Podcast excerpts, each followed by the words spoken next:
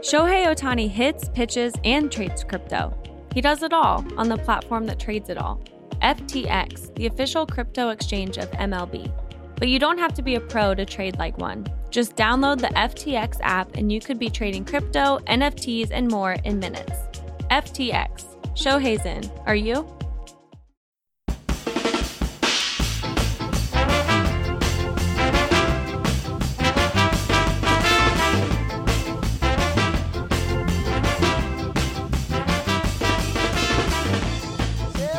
Hello, everyone, and welcome to the Fitz on Fantasy podcast. I'm Pat Fitzmaurice. Find me on Twitter at Fitz underscore FF. Please come have a look at my preseason fantasy draft rankings at thefootballgirl.com. And while you're there, be sure to check out my buying guide series, a team by team look at player value that I think you might enjoy. Above all, I try to make sure the writing isn't too dry. So even if you don't agree on my player evaluations, hopefully you will at least be entertained. And if you haven't done so already, I'll ask you to take a minute to rate and review this podcast. Doing so really helps the show, and I'll be forever in your debt if you do me that favor. So, this is the 54th episode of the Fitz on Fantasy podcast. And for the first 53 episodes, I have had 53 different guests. And I do like having a wide variety of voices from across the fantasy media on this podcast and I will continue to bring on new guests. But there are also some good people I want to invite back. A lot of people, in fact. And on today's show, I'm going to have my very first repeat guest. I am pleased to welcome back Scott Pianowski of Yahoo. His last appearance was just over a year ago, I believe, and it's high time he made his return. You can meet some really great people through fantasy and through social media. And I've gotten to be friends with Scott in recent years, for which I'm extremely grateful. He's a really good dude and also really sharp dude when it comes to fantasy. So this is going to be a fun conversation. I have a feeling it's going to be a long conversation. And Scott has a fairly new fantasy baseball podcast that I've been enjoying. I play a little fantasy baseball too. And one of the cool ideas Scott had for his podcast was to have a mini draft with his guest at the end of each episode. I am going to brazenly steal that idea from Scott. And at the end of this show, we are going to draft our favorite female vocalists. Uh, Scott and I talk music on Twitter almost as often as we talk sports. And well, this podcast is done in conjunction with the football girl. So I thought it might be fun to draft female singers and maybe appropriate too. But of course, we have a lot of fantasy football to talk about as well. So let's get to it. Let's bring in Scott Pianowski of Yahoo.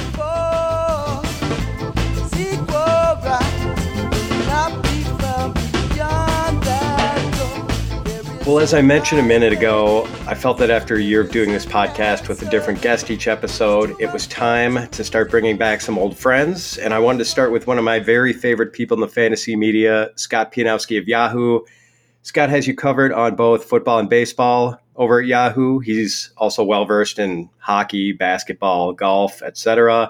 And I should mention two of the excellent podcasts Scott is involved with. One is the Breakfast Table podcast a Patreon venture that he co hosts with Michael Salfino and a show that I never miss, and also his relatively new Yahoo Baseball podcast, which is also excellent. I'm going to ask him about that podcast, and I'm also going to shamelessly steal from it at the end of the show. His Twitter handle is at Scott underscore Pianowski. Scott, great to have you back, buddy what, what a lovely intro that was. That's great to be back. You do an excellent work on this pod, having really high level conversations, and I just hope I can keep that run going for you. And uh, you know, it's a really fun time of year. Football. I feel like after the All Star break in baseball, I maybe I shouldn't conflate the sports, but I feel like that to me is when draft season really kicks in. I, I know we draft earlier now with best ball leagues and stuff like that. That's great. What a wonderful way to get a sense of the player pool. And you and I are actually in a best ball draft right now that's uh, with a bunch of uh, breakfast table readers. So it'll be fun to see that unfold. But I feel like right now is really when I'm starting to get my early fingerprints on opinions are starting to become a little bit more dug in. I mean, obviously, I'm going to react to what happens in the summer or not react, as the case may be. But uh, it's just the time where I start getting excited about football drafts. We just had the fishbowl draft. I'm starting to have stakes in players now, and I'm starting to see. You know, we don't know the picture is not developed, but we can at least see it's not just completely fuzzy now. We have a little bit of development. Obviously, the NFL draft is a couple months in the books now, so I'm starting to get a sense of this is a player I like at his cost. This is a player I don't like. This is an offense I could see myself getting invested in. This is a, a name brand team I want to move away from. So uh, it's exciting to be at that point. But hey, uh, too much talking for me. I'm just thrilled to be on your show, and it's always fun. I always try on my baseball podcast to always book my friends because then you just have a really casual conversational tone to the pod. And, um, you know, what's better than be talking to you? Yeah, man. I feel the same way. And uh, maybe we should start with the big news of the week, which was, I guess, the NFL's decision not to suspend Tyreek Hill for the unsavory episode involving Hill, his fiance, and his three year old son, who wound up with a broken arm. Um, there was also a recording that was made surreptitiously by the fiance. Just a really gross situation. But I guess our concern here is the fantasy angle on it, as much as I don't like to sweep aside the human elements. Um, but now that it appears Hill won't be suspended, at least not unless new information comes to light or the investigation, uh, the legal investigation takes a different turn. Where are you putting him in your wide receiver rankings? First of all, let me take a loss on something one thing, and I haven't drafted a ton, but I do have some best ball resume built up, a handful of drafts. There was a great buying opportunity on Tyreek Hill that I completely misjudged. And maybe it's just there's an empath in me where I hear the story. I, I obviously don't know the full details. I, have never met Tyreek Hill or, or, his fiance, and I don't want to claim that I know all the facts. But I, I, just thought the optics of it and the way the NFL handles these types of things. And I look, I'm I have a very low batting average with guessing what the NFL will do. I still don't understand why Tom Brady got four games for what I still think was going 65 and a 55. Maybe that's a one game suspension. Maybe that's nothing. And uh, I just thought the optics of this would lead to a suspension for Hill. So I had him in my mind. It wasn't even so much of a hard rank, but in my mind, it was just like, okay, I'm not going to touch this. I'm afraid he's going to miss a chunk of games. And then you have to worry about the amp up when he returns. How healthy is he? Uh, how ready is he to go? Is there any kind of a snap count? You know, maybe you have those couple of extra games caught in the carpet because of that. You know, maybe Reid doesn't welcome him back right away, although of course, you know, Hills such an extreme talent. So I, I take the L for the fact that there was a great buying opportunity that I misjudged because once again, I have failed at trying to understand what the NFL's logic is with suspensions, and I, I just don't have a good record with that. So I'll say that up front. I considered him more of a second round pick than a first round pick, but I see him going in the first round of drafts or early in the second round. So I guess this isn't maybe a, a, hard answer, but I get the sense that the market is more interested in Hill than I am, and sometimes it's all you need to know with a player who you know isn't is going to be expensive. Just say, for example, you felt like you liked David Johnson a little bit less than most people, and then you see him going in the top seven or eight of just about every draft. You probably know you're not going to have David Johnson on your team because the rest of the market has spoken emphatically on that. I get the sense that Hill is going to fall into a top 15 player when we really get into the teeth of draft season. And just the type of player he is, he needs to make so many splash plays. I, mean, I know he's really difficult to cover and everything, but he's not the type of guy I see scoring a lot of easy touchdowns from short distances. And that's something I want from a receiver I take where Hill's going to go. So, as splashy as he is, as fast as he is, obviously he's tied to an Andy Reid offense. Patrick Mahomes is wonderful. We all know that. I mean, he's in a, just about as good of a setup as you could have. I think I'm going to be out on Tyreek Hill, and it's not for the personal reasons. Even though, like a, any human being, you know, those are troubling, and I, it's hard to separate those things with me sometimes. But I mean, I, I go to the table and try to assemble my my best team. I think I'm just a little bit less optimistic of Hill, mostly because he has to score in those those splashy touchdown fashion. I'm just not sure how much I want to bank on that. I think I kind of feel the same way. Um, after the news came out, I think I put him at wide receiver seven. And considering he is going like in the back of the first round, that might just be a little too a little too late since I've got those six wide receivers and maybe about six or seven running backs, and I guess Travis Kelce, who I'd take ahead of him. So um, yeah, it, it just it's kind of a weird situation. And, you know, we can't totally dismiss the possibility that there's a later suspension if something else comes up. So, I mean, there's just a little bit of uncertainty there. I'm not real ready to embrace, but I know what you mean about taking the L for the most part. Uh, I feel the same way. I don't think I have him in any best ball drafts, maybe one out of like the, the dozen or so I've done so far. I think I got him in a mock draft that I was in with you like maybe a week and a half ago, where he was just sitting there in like the fifth or sixth round, and I already had Pat Mahomes. So, um, yeah, unfortunately, it was just a mock, so I'm not going to cash in on that. But what about Sammy Watkins now? Let me say, let me say one of the. Let me before we go into Watkins, let me just piggyback one more thing and I don't do a lot of these contests that are structured this way, so maybe that's why I didn't think about it so much. But if you're doing drafts, um, best ball drafts, or any kind of contest where the draft window, the, the availability to draft a team opens early, you want to be hair on fire volatility with those drafts more than you normally would. Granted, I'm a big believer in you can build a great team by hitting a lot of singles and doubles and just incrementally making – plus EV picks, and then adds up to you know you have a reasonable amount of health and you have a really good team.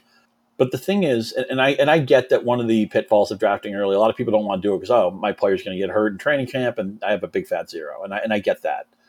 But what the advantage you have when you draft early, and why I like to do it, even though I failed on the Hill case here, is I think if you're a good fantasy player, your ability is going to be connecting dots before the, the public, the weakest players in fantasy, the real common hobbyists who, who maybe haven't even picked up their research yet, they're going to need to be told the answers right. They want the draft right before the season. They want to know everybody's hurt. They want to know all the roles as defined as they can be, and they'll work. in the ADPs have crystallized and all that, and so they can work off that. They do not want to draft early when you have to connect dots and guess who's really the number two receiver here, who's really the number three receiver here, who's the goal line back, you know, who's even the starter at certain positions. They don't want any of that. So your ability there's more variability in the early drafts. There's less crystallization to the ADPs, and you're willing to hit.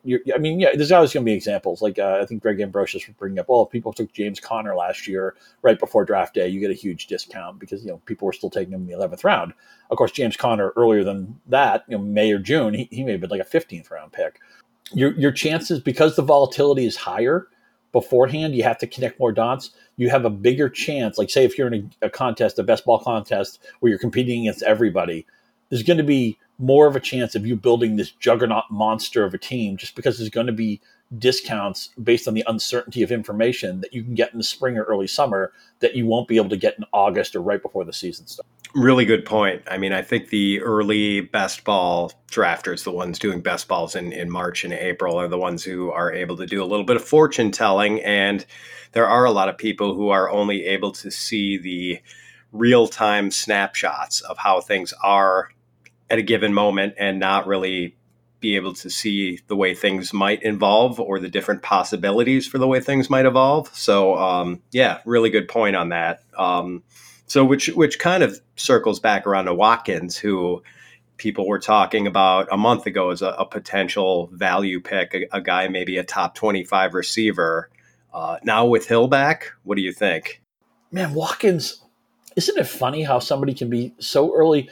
There's a quote from the from the book um, "The Lover" by Marguerite Duras, which is very early in my life. It was too late, and I feel that's a little bit applicable to Watkins. That how did we get so late in his career, so early in his career? He's a young guy, bounced around to different teams, worry about his health. I he was such an ordinary player with the Chiefs last year. I I just feel like if it was going to happen for Sammy Watkins, it should have happened by now. And in this offense Kelce's always going to be in front of him in line, and Hill's going to be more of a priority. And we know Andy Reid usually has a featured back who's a fantasy stall, stalwart. I really don't know what to do with Damien Williams. I think he's one of the most interesting, fascinating guys. And, and I wish I had, a, you know, again, I can connect dots, right? But I have nothing great on Damien Williams other than a guess, which I think a lot of people have. But I just think even though it's, it's a high volume offense, I see people in front of Watkins line to begin with, and then they added depth at the receiver position that I think might have an impact this year. I yeah, he's one of those guys, and I know this is kind of a cop out. I mean, there's a price where I take him, and you know,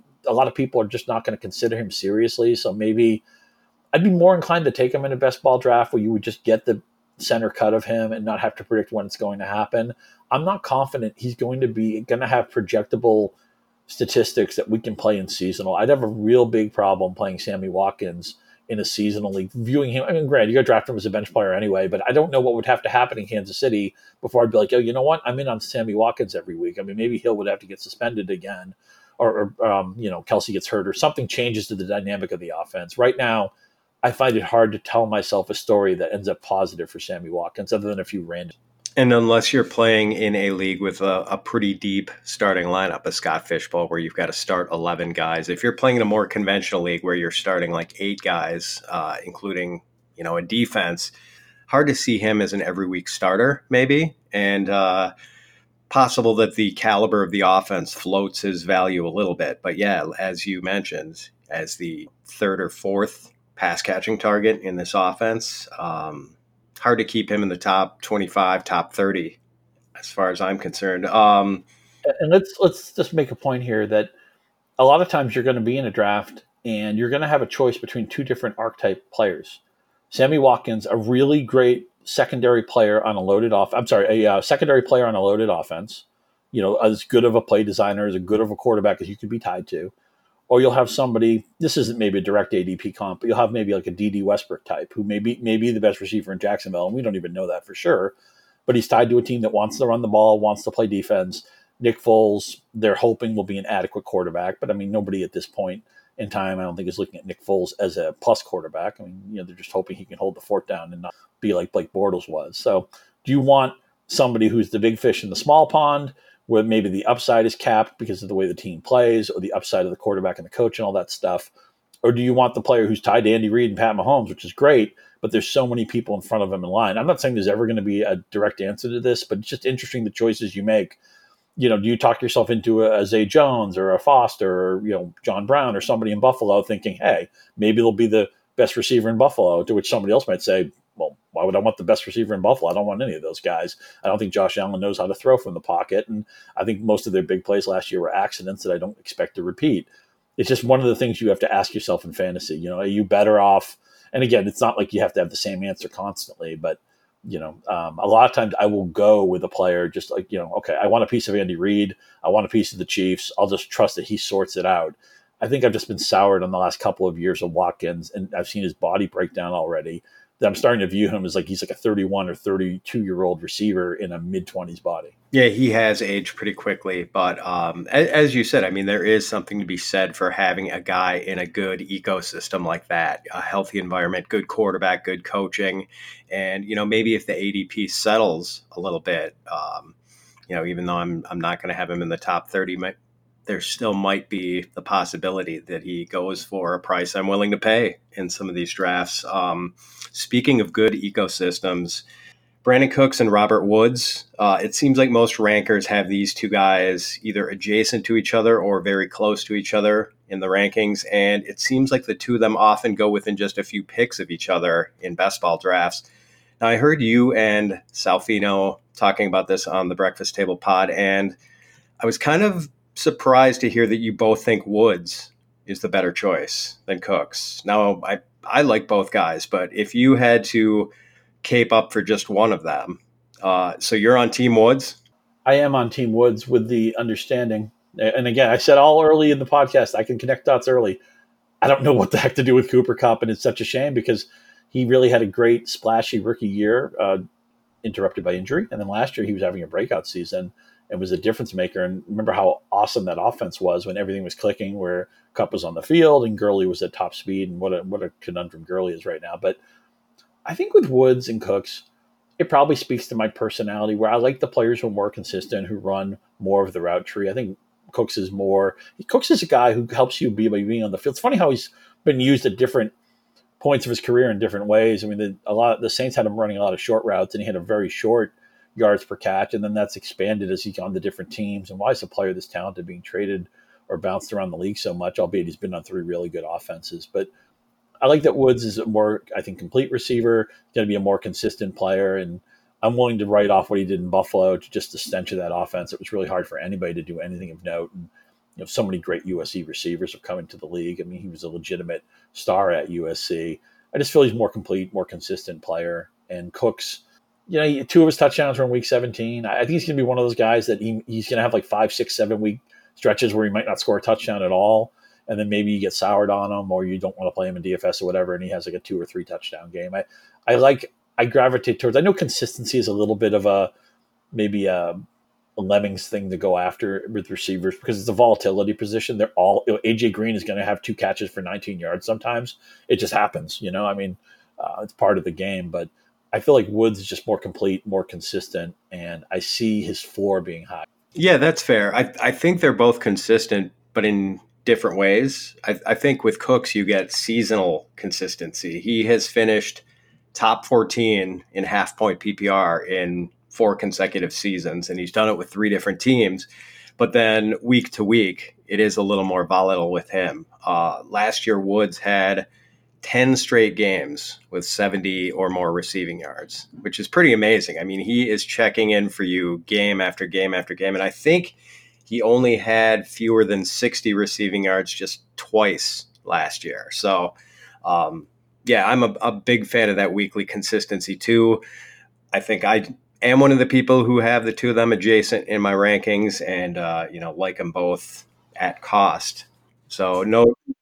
And it's going to be like a dog whistle now, right? When one of them gets drafted, it's almost like signaling to the rest of the room that the other guy should go really soon thereafter. And and even Kupp won't be far after that. And I guess a lot of it will depend on what kind of news seeps out with the Rams on Kupp. Let me ask you because I've seen it all over my Twitter feed for a few weeks. How are you playing Gurley?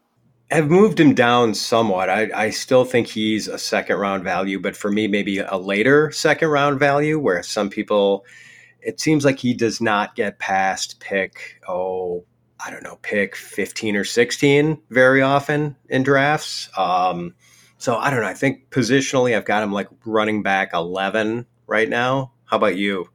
It's another case of I just think somebody's going to talk themselves into a Gurley narrative that I won't. Eh, he's first two rounds. I'm out on Gurley. There, there's a really interesting debate today from two people I greatly respect: uh, Jason Wood of Football Guys and JJ Zachariason, uh, of Late Round Quarterback and uh, various fantasy sites. I, two really smart guys. When they talk, I I'm interested, and they were on different sides of Gurley. Uh, Jason Wood thinks it's silly that people are discounting Gurley, and he's a great value in the second round, and and JJ had a lot of reasons why he was worried about Gurley and thought he was uh, an easy fade in the first couple of rounds. And for me, I just worry that I saw last year what they did where they backed off Gurley and they, the team wasn't very forthcoming about what was going on with Gurley. And he's another guy. I talked about Sammy Watkins, you know, being really old early in his career. I mean, Gurley, I can't believe he's still, I think, just 24, maybe turns 25 right before the start of the season. But you know, he, he had the the blowout in college. He had the one fantasy season in the NFL that was a washout. And, obviously he was held down by the Jeff Fisher regime, and, and things have been great since they got uh, the new coaching staff in there with McVay and all that. But I just feel like his body has been through a lot of attrition, and I don't think the team wants to play the way he was relied on.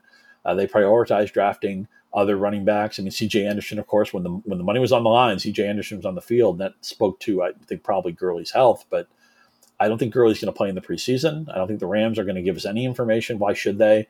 Uh, most teams aren't forthcoming. They're not in the business of informing us. So I think you're really flying blind on Gurley. And I don't want of Jason Wood's points We'll say, hey, they, every running back is injured. You're kidding yourself if you think that's not true. And I and I see that, but I think it's like a Orwellian thing where you know all the animals are equal, but some are more equal than others. I think every running back has injury risk, but some have more risk than others. And I think my uneducated, non-doctor opinion is that Gurley brings on – more downside risk or less floor than what I'd like from a, a premium pick. And I, and I, look, people are thinking if I get him in the second round, maybe he could be a top five running back. He was best running back, I think, the last two years. So they think they're trying to hit a home run. I think I'm just more floor driven. And, and I know it's, you know, how do I know that Joe Mixon is really more, you know, less injury prone than Gurley? I mean, that's kind of a hard, nebulous thing to know. But I feel like there's more smoke around Gurley right now, and it makes me nervous in the top two. Now, I know you tend to steer away from the guys with like injury or suspension ambiguity, the guys who are maybe going at discounts because of this. And I kind of use a sliding scale. Tell me what you think of this. I, I know in my home leagues, I won't be going after Gurley because, um, for one, he's probably going to get drafted at or above his ADP. And uh, number two, there's just consistently value in those drafts because there are a few fish and there are some dubious picks being made throughout the draft and it, it just creates a lot of value. And i feel like if you just keep slowly but surely capitalizing on the value and making you know the right percentage play picks each round uh, it's a pretty good way to, to team build in those home leagues. But in some of these leagues I do with guys like, uh, gosh, tomorrow I'm, I'm drafting in a 14 team charity league with like Sean Koerner and Jake Ciely and, you know, a, a bunch of really sharp people. I'm more inclined to take those chances uh, in a draft like that where, you know, I, I know I'm not the smartest guy in that room. So I'm I'm willing to maybe take those discounts a little bit more and hope that, you know, I, I connect and go deep with a few of those picks. Yeah, I like that. I mean, it's kind of the David and Goliath strategy in the NFL where for years, uh, I'll just use the Patriots as an example. One of the advantages the Patriots have had over a lot of other teams that aren't optimally run is that people will play against New England and think, okay, we can't do anything wrong in this game. We got to be really careful. We don't want to go for it fourth down and one at midfield because we might, you know, we might not make it. We might give them the ball at midfield. When if you feel, no, first of all, I'm, I'm not going to concede that anybody has an advantage over you. You you know what you're doing, and you're a really savvy player. With all due respect to Sean and Jake, and I'm sure the other people in that league, I mean, they have to worry about you too. But if we were to accept the premise that that's a harder league for you to win, and again, I'm not accepting it, but I'll, I'll just play along here for a minute. Then you have to be like the underdog team that goes into Foxborough and says, you know what, I'm going for it on fourth and short. Maybe you should be going for it anyway, but you have to embrace volatility and take proactive risks. You know, be aggressive, selectively aggressive, and not be afraid to lose. You know, so many you see it. And I'm always talking about friendliest loss, where people, oh, we don't want to get embarrassed. We don't want to, you know, we don't want to go for it and not make it. We don't want to lose by another touchdown. You should be trying to win the game, and it's not about. This isn't a pee wee football game. You're not coaching a, a bunch of nine year olds who you're you're worried about breaking their emotional spirit. These are professional athletes, and you owe it to them to give them the best chance to win. So if you think that the other team has more talent, you have to embrace the certain strategies that tie into that, where you want volatility. You know, you want to take chances, and if you lose, well, so what? You're probably going to lose anyway. So in other words, I'm I am agreeing with your strategy that if you feel that your your plus EV your EV in a league is lower than usual, yeah, you know, play with your hair on fire. It doesn't doesn't mean draft Patrick Mahomes first overall, but you know, take some chances, give yourself a chance uh, for things to go right, and you know, again, you don't don't punt on fourth and one. Go for it on fourth and one. Yeah, and this is kind of a tangent, but I mean, like there are a lot of people, the people who, um, you know, our followers, who are the people who largely are the ones listening to fantasy podcasts year round and reading articles and, and keeping on top of ADP in late March and um, but there are some people who sort of come out of fantasy football hibernation like late July or early August every year. You know, people who are busy with demanding jobs or, or kids or caring for sick relatives. You know, there are a lot of people who just, uh, that's their thing. They enjoy fantasy football, but at a less, uh, less of a depth than some other people do. And I think it's those people who could maybe, you know, benefit from some of these flyer picks, not flyer picks, but uh, you know, riskier picks. Like strength loves certainty, and weakness loves risk. And I think maybe the less prepared you are, the better off you are taking a few chances.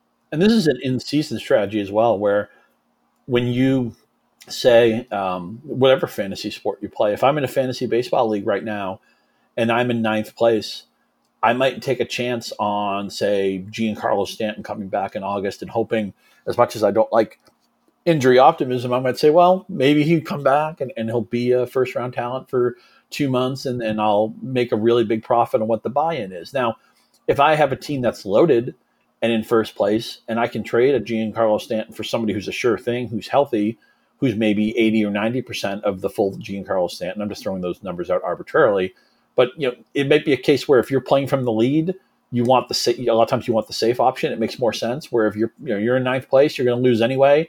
Just throw a long pass on third down and 17. What does it matter if it's intercepted? You know, give yourself an opportunity. So these aren't just strategies that you look at before the season, but it's like every fantasy season or any game you play is like that deck of cards. And you know you talk about they talk about moneyball. They wanted the count in baseball to be like the deck of cards in blackjack where the count is constantly changing and you have a new set of parameters and circumstances for every decision you make. That's kind of how fantasy is. Some things are going to be just stable and it's not really going to be that contextual but for the most part everything is contextual. And it's funny how often i give advice and somebody will say well yeah well but in my league it's this way or in my league it's that way well yeah, of course it's all contextual I, I get that that's kind of the presumed tagline to everything we do. But just remember, you know, I mean, you talked about being a, a quote unquote underdog of sorts in that league you were talking about. I mean, who's to say that three or four weeks in, you may not have the four and O team that everything has fallen right, and now you can approach your team. You maybe have the benefit of looking ahead, or benefit of waiting on an injured player, or the benefit of not worrying about, oh my god, I got to win in week five because I'm one and three or I'm zero and four. You can take on a different tack with your strategy because you're playing with leverage. And by the way, it's always one of my goals. I know it's kind of hard necessarily to pinpoint what you do to get to this point, but I want to get off to a fresh, a, a fast start, a fresh start it's one reason why I don't like to be tied to injured players early because I hate being inflexible with free agency. We know that there's going to be a lot of players we don't see coming. I always feel after every draft, oh my God, there's nothing left in the waiver wire. We just did the Scott Fish Bowl. What is it, 22 rounds or 20 rounds, whatever it is, and we don't take kickers or defenses. So we absolutely drain the player pool. And I was having trouble finding guys I liked the last couple of rounds and yet there'll be somebody on September 15th. I'm like, oh my God, nobody drafted him. I got to get that guy. I mean, the waiver wire is like grass in your backyard. You cut it, and a week later, it's got to be cut again. So I want to have flexibility early. I'd like to get off to a good start, and uh, those are just some of my goals I think of as a fantasy season starts. With this conversation we've been having about risk, how do you feel? And um, and by the way, you did grow up as a Patriots fan, which I know, and and presumably still pull for them, but you don't exactly wear your loyalties on your sleeve. Um, are is Sony Michel a red flag guy for you because of his knee? Yeah, I'm probably not going to have him. Yeah, I think one of the biggest compliments anybody ever gave me, not that I sit in anything, but one time Mark Stopa, my friend, who uh, incidentally, you sound exactly like. Every time I talk to you, I think I'm talking to Mark too. Because you guys, I don't, I don't, know if you guys grew up somewhere in the same area. I don't think that's true. You grew up in Wisconsin, right? Yes, and he's a Florida guy. Yeah, yeah, but I think he grew up in. He's he's tied to, to the Buffalo somehow. I thought he might have grown up in Buffalo. I should know that. He's a man. You guys sound a lot alike. He said to me once, we'd known each other a few years um, through. I was working doing some part time work for RotoWire, and you know at Yahoo at that point. Mark was doing some RotoWire work, and he realized after knowing me for a few years that I was a Patriots fan. Man, you, you never really talked about it. Yeah, I never. I had no idea you were a Patriots. I took that as a, a real sincere and sweet compliment because I consider myself a fan of the league. I mean, in the case of the Patriots, yeah, I grew up at a time when the Patriots were one of the joke franchises in the NFL. They had a couple of years where they bottomed out, picked first in the draft. They had this owner named Victor Kiam, who was just a really small-minded guy who did some really awful stuff. Uh, the team sexually harassed Lisa Olson, who was a sports writer in the early '90s. Uh, kind of some really stupid and just short-sighted comments about that whole thing. The, you know, the team several times looked like they were going to move. At one point to Hartford, at one point to St. Louis.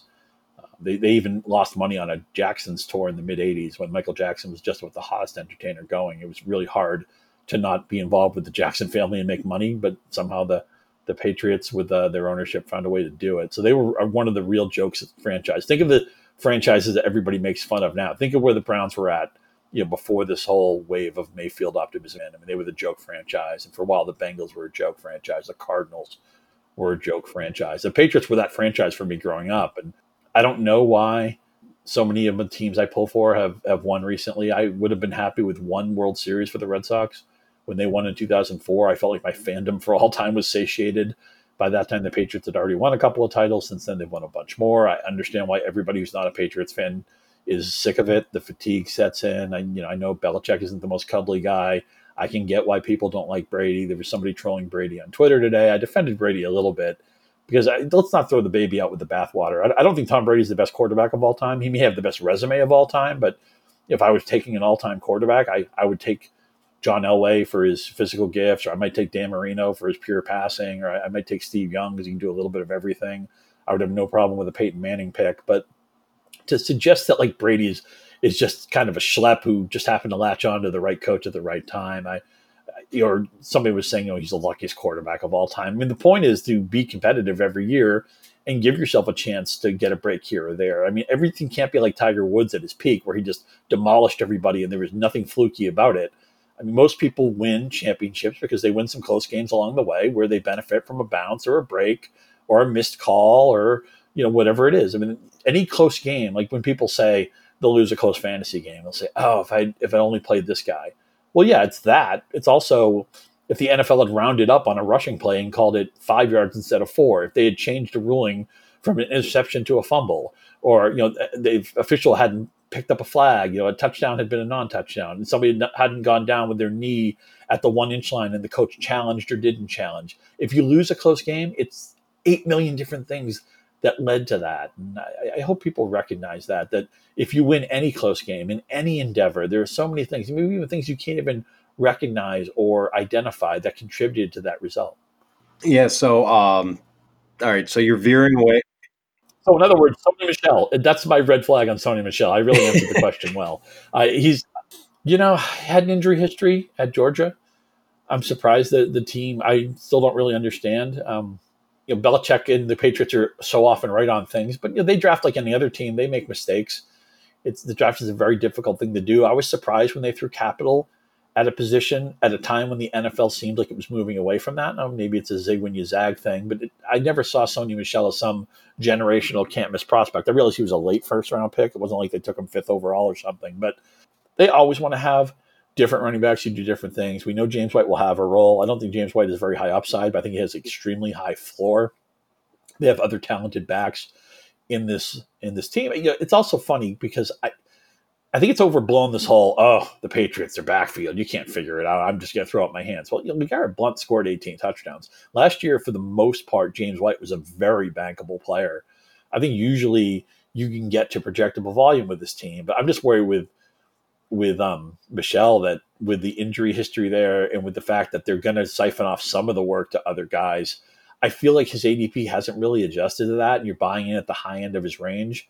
And anytime you force me to buy in at the high end of, somebody's range, it just makes me. Yeah, that's fair. And um, ab- about White, he is always valued less before drafts and then more in season because he is so useful in season. Like just a guy who is always there to plug a lineup hole. And it, it's so valuable to have someone like that once you're into the flow of the season and the, the injuries and bye weeks start flying. It, it just seems like he can be imminently more valuable than his typical RB 28 ADP would suggest. Um, you know, uh, the key word here is, is trust, and they trust James White. They know what James White can do. They know when they give him an assignment, he does it successfully, you know, almost every time. And, and so those types of players constantly get, I remember once, I think it was Belichick said about James White that he thinks like a coach that when James White talks about football and asks questions about football or dis- dissects the game plan, whatever, you hear a coach talking. You know, I thought that was a huge. I think I have that that quote right. I'm not positive I do, but um, it seems to fit anyway. I've certainly conflated it with James White because I see the same type of player, just somebody who you give him an assignment, it gets done. And I feel like it was a shame that he didn't win the MVP the year they beat the Falcons in the Super Bowl. Not that Brady was a bad pick, but if you were ever going to give it to a non-quarterback, despite the quarterback playing well, it would have been White that day. And of course, as you know, you know White was um, one of several running backs from the University of Wisconsin who was uh, effective in recent years. So um, it's fun to see him doing so well in the NFL. It really is. Um, Scott, walk me through the top of your wide receiver rankings. It seems like the top five or six guys are all pretty hard to sort out. Uh, who's number one for you? And is there any point at which you see significant separation uh, between any of the top five or six guys?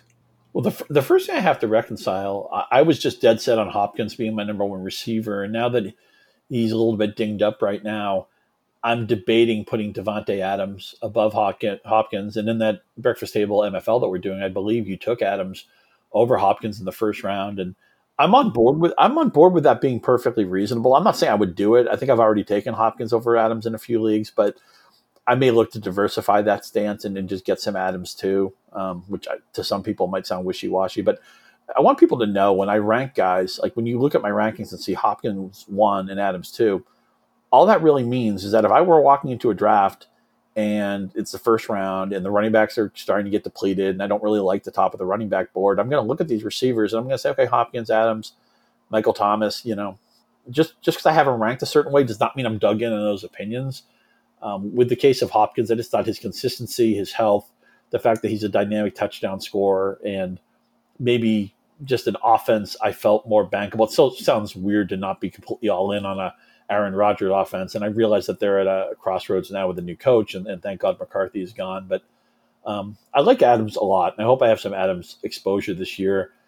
he's proven to be dynamic at winning in man coverage against man coverage. My, my colleague Matt Harmon has done a lot of work with that with his reception perception grading system. And I think Adams had one of the all time highest rates of winning against man to man coverage since Matt's been doing that. I was like, make a top five all time ranking. I know this doesn't go back all that far, but I mean, you know, Matt's grading every play. I mean, I, I take that with great um, significance. And, and also, just, it's always nice. Maybe this is a little bit of confirmation bias, but when you see something with your own eyes and somebody else has a way to get there, that's maybe you know you're scouting with your eyes. Somebody has some numbers that back it up, quantifies it. Uh, you like to see that. I think some people throw the baby out with the bathwater with hot, with um, Adams sometimes, where they think, oh well, his touchdown rate that's going to regress. His yards per target aren't that high. I know Chris Liss has been banging that drum a little bit. Yeah, what was the what was the stat that Liss was dinging Adams for? Yards per target, and to which I would say a couple of things. One, I mean, Adams is a is a possession guy. He's not you know he, he's not a nine route guy. I understand that. Um, he's not the fastest receiver, but he wins so much on those back shoulder throws. He wins so much in space. He's one of those guys who's open even when he isn't open. And, and you know, part of that is a really good rapport with Rodgers. But you know, Rodgers' stats have actually tumbled in recent seasons. Rodgers had a, for him, very mediocre season last year, and Adams had his best season ever.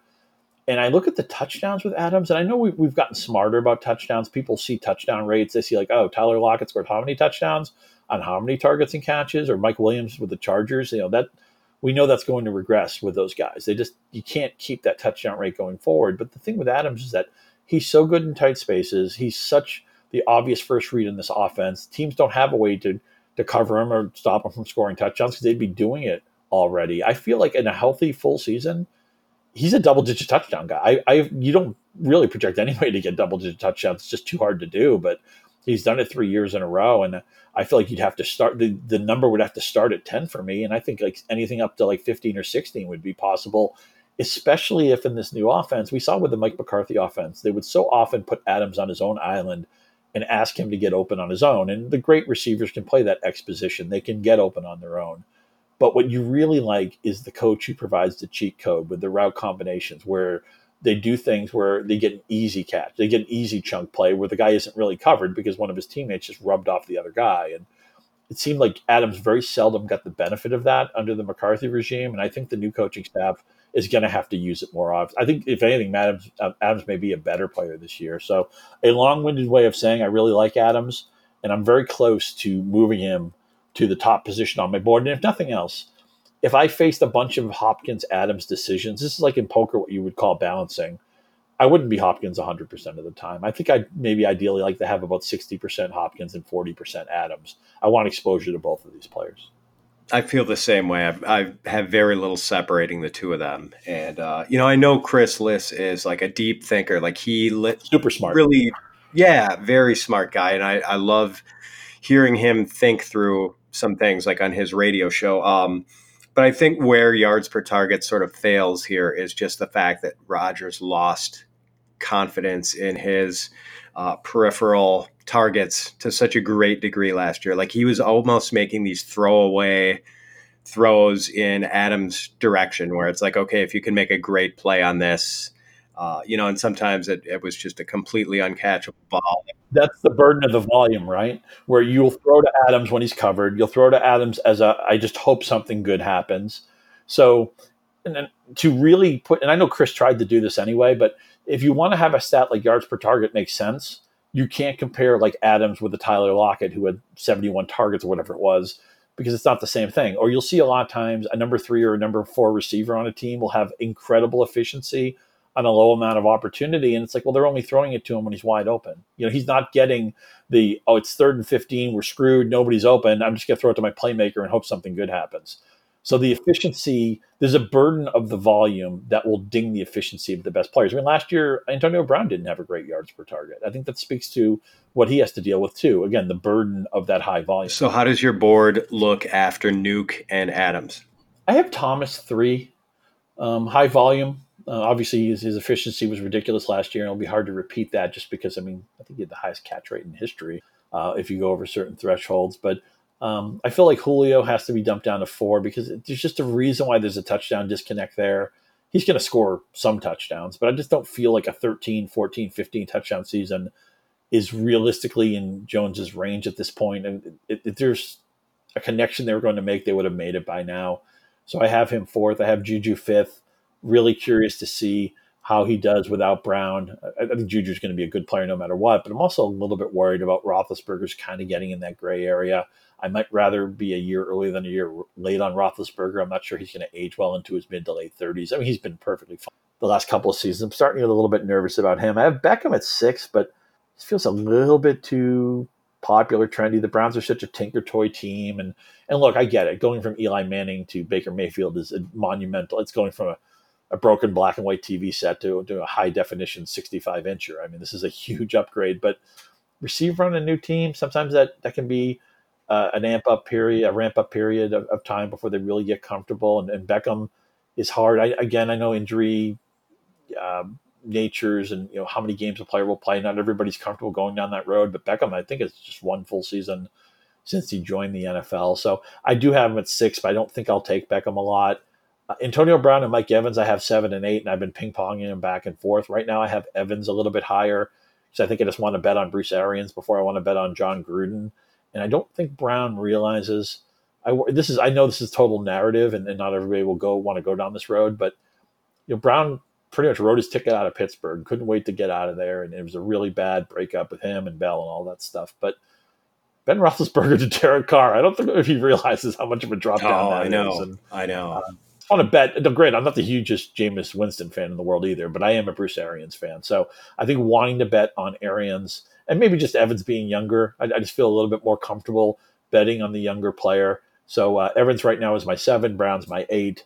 And then I, I have Hilton and Tyreek Hill, who I, I, think we talked about Hill earlier. I, I don't think I'm going to draft him very much. I love Hilton as a player. He just has, I think, a capped upside for his touchdowns because they don't – he's not going to get schemed a lot of the easy touchdowns. He needs to score from distance, and so you have to expect five to seven from Hilton.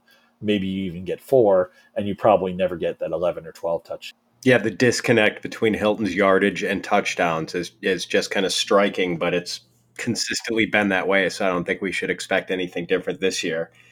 Uh, Scott, at the top of the show, you mentioned you know the All Star game change in the calendar, and um, seems like a lot of people in the fantasy media have tunnel vision right now. They have the luxury of having tunnel vision because, you know, with training camps opening and the heart of fantasy draft season just a month away, they can focus on football. But you, my friend, you also do this heavy lifting with fantasy baseball on Yahoo, and you're very much dialed in on everything happening in MLB, which takes a lot of effort because you know there are games every day. Um, you launched this excellent weekly fantasy baseball podcast just a couple months ago. And as good as it is, you're obviously putting a lot of effort into it. So, what is this time of year like for you, just with baseball and football both vying for your attention? I mean, you mentioned there's a subtle shift that maybe takes place at the All Star break, but obviously you cannot drop baseball. So, is this the absolute busiest time of year for you?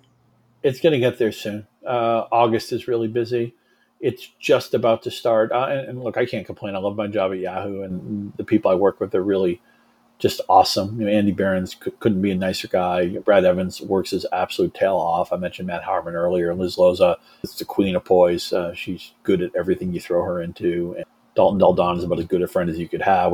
James Koh, you may know from the NFL Network. He's getting some Yahoo work as a correspondent this game. So that the people and Jason Kabak, our editorial, just a great guy. You probably don't know. He's having a lot of the great end up putting into. And I, I work with an unbelievable crew. I, I, you should envy me the fact that I really like everybody I work with. I know a lot of people do not have that in their jobs. They go somewhere to a job they don't like and things they don't want to deal with. And you know, uh, my job's a job like anybody else's, but the people around me are so great that I do that. We have some wonderful conversations backstage.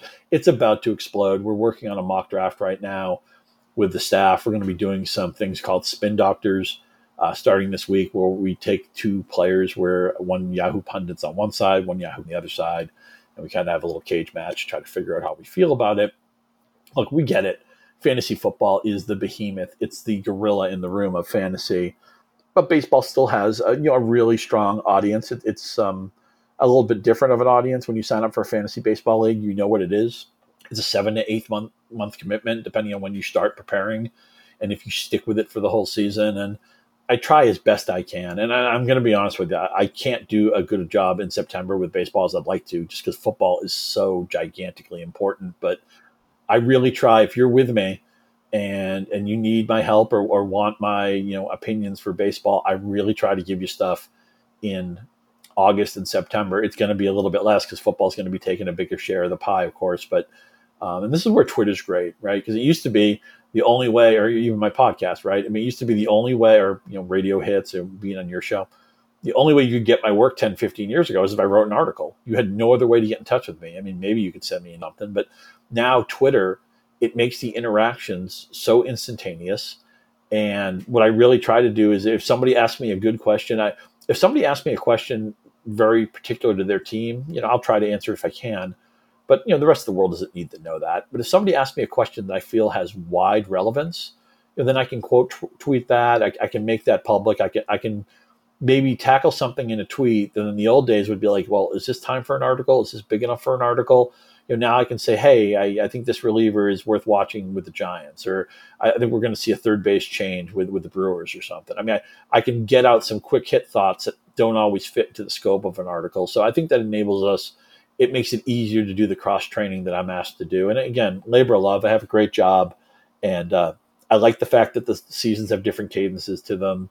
If baseball is an everyday sport, I'm glad when the All Star break comes, I usually take that week off, but then by that Friday when they finally get back in action, my arm's shaking because I'm missing the daily interaction with baseball. So, um, you know, look, I'm I proudly say I like just about every sport. I'm not really a NASCAR guy. I don't really have anything to offer on the Tour de France, but you know, I love golf, love hockey. I'm definitely a basketball fan, um, more college than pro. But I mean, the NBA is a, is a fun league.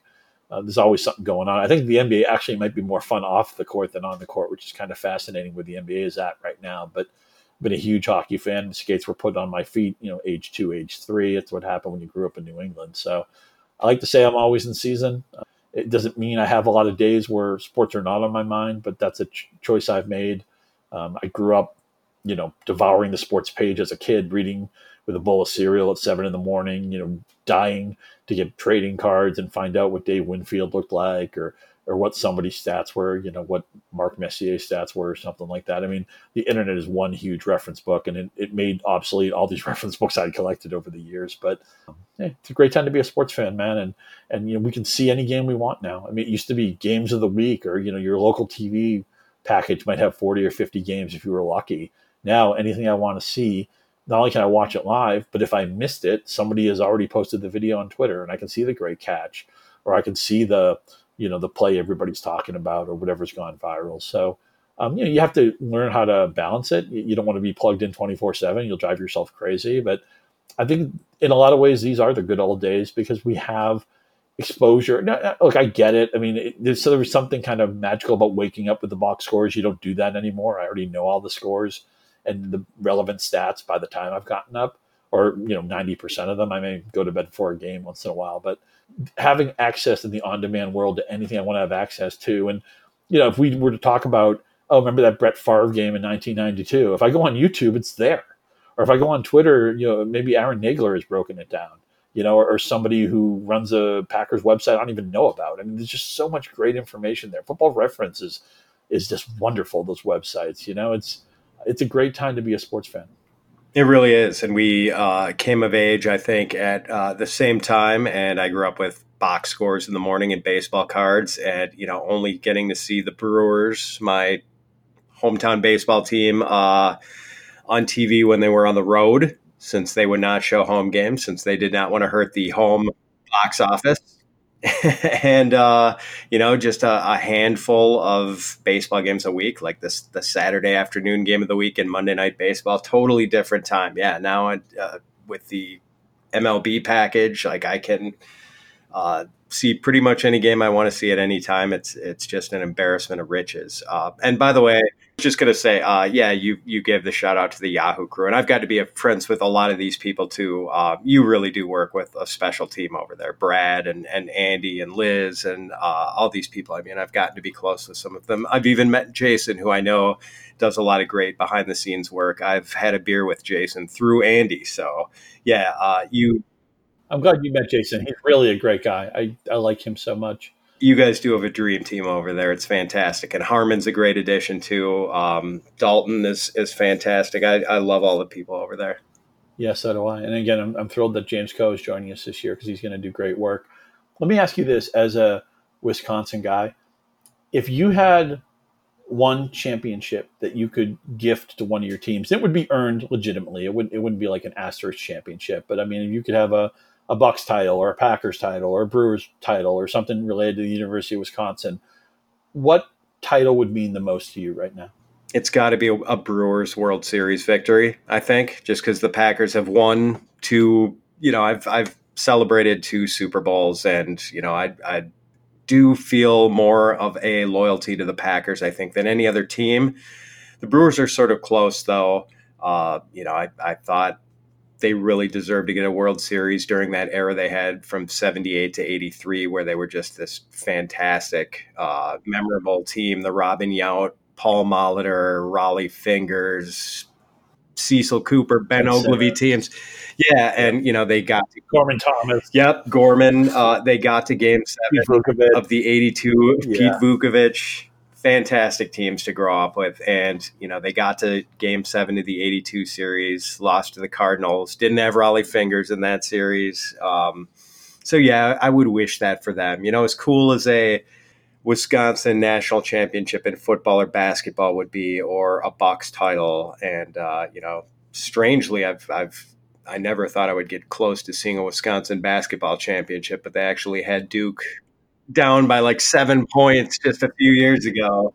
Krzyzewski lawyered that second half so effectively, you know, Duke at every call. He really did, man. he really did. Oh, I love that Wisconsin team, and I love. Uh, look, I don't know how you fix it. I, I'm dying for the NBA and college to get together with this one and done thing. It just doesn't work, and I realize there are a lot of things at play. But when you see a college basketball team where the players are actually there for more than a minute, and you get to see the cohesion build and you get to know the players that look forward to their upcoming seasons and that team was filled with you know with Kaminsky I think was on that team and Sam Dekker and I just guys who you'd known for a little bit and got time to grow ties to them and affection to them and and see them develop as a team and as players. Those are always my favorite teams. I like nothing against look Zion Williamson should go pro. I mean you know he's got a very short window to make money and to get on with his life and you know, he had a really memorable season at Duke, and I don't blame him for what he did. I, I actually wanted Zion Williamson to advance in the NCAA tournament while Duke could lose. I know that's an impossibility, but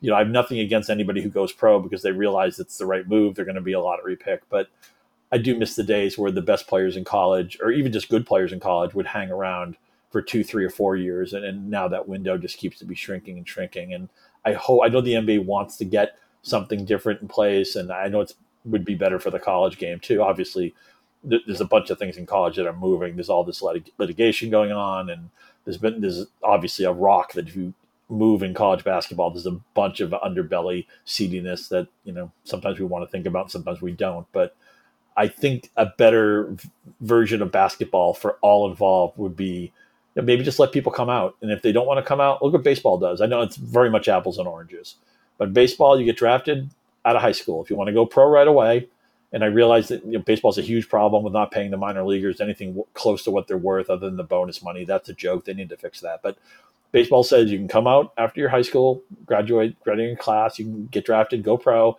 If not, you're not draftable for three years. I don't see why something similar to that, even a two year thing, wouldn't work for the NBA. If you're good enough to go to the NBA at 18, you know, you're LeBron James, great. And if you know maybe if you don't get drafted, let those people automatically get keep their eligibility. I I feel like there's something there's a good solution out there that that all parties could come to. Yeah, but uh, at the same time, I mean, I think with Virginia winning this year and Villanova winning in past years, like it, it's sort of a validation that it doesn't have to be the the one and done at Duke and Kentucky. It's not the only way to get it done. You know, Wisconsin almost got a national championship with a team that really, I think Dekker was the only guy on that team who left early, and he left after his junior year. So, um, you know, it, it, and we saw teams like that this year do pretty well, like Purdue, and uh, you know, I think I don't think there were a lot of early entry guys on on Tennessee, which had a fantastic team this year. So. Yep, Admiral Schofield was a senior. Even some of the blue bloods, right? I mean, North Carolina, for some reason, has done really well identifying players who can be I think of Marcus Paige as a perfect college player where he's impactful right away and he played for four seasons. Now, the problem is if you try to recruit that type of player, some of them are going to be better than you expect and then they're going to want to go pro. Like I think of this kid, uh, Tyler Herro of Kentucky, who came in as a touted prospect, but not, you know, a absolutely celebrated top 10 prospect. And then maybe he ended up being better than people thought. He had a really good tournament. All of a sudden he has first round cred and he comes out. But uh, to me, I think you get more mileage. A lot of times I'll look at draft, uh, like uh, high school classes, and I'll look at who had the most college war. Just not that war is perfect, but it's a good back of envelope of how much you got out of a player. And the key is always finding that Marcus Paige. The, the problem is, you know, if you recruit in the middle of that tier, some of those guys won't be that good at all, and some of them will outperform what you expect, and then they will be too big for the college game and they'll want to go pro. So it's not a perfect thing.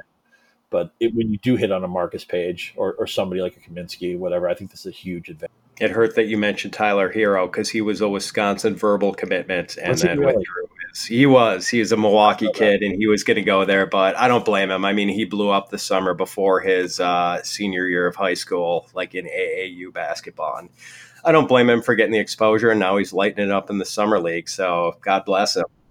Is he really? I, yeah, I remember watching him, not being that familiar with him, but seeing him more in the tournament and thinking that guy. I, I can't wait to see him play next year. I thought at Kentucky, but then again, he was too good and his stock went through the roof. And you know, once he realized he could be a first round pick, I don't blame him for. He's terrific. Well, Pina, we have to get to this draft we're going to have, but first I have to ask you one more question. And we were talking about baseball just a second ago. You coined this great term a while ago for guys who provide boring but dependable fantasy value. You call them the Ibanez All Stars. And for those unfamiliar with the name Ibanez, Raul Ibanez was an outfielder who had almost a 20 year career, much of it with the Mariners, some of it with the Royals and Phillies, and was just so consistent year after year. Usually about 20 home runs, 90 RBI, a 280 or 290 average, but always affordable in fantasy drafts, whether it was because he didn't play for a high profile team or never showed up on the leaderboards uh, at the top of the leaderboards, I guess, in any categories.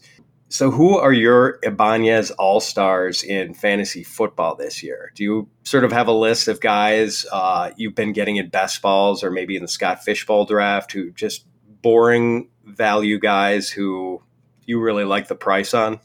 I appreciate the nice little lead into that.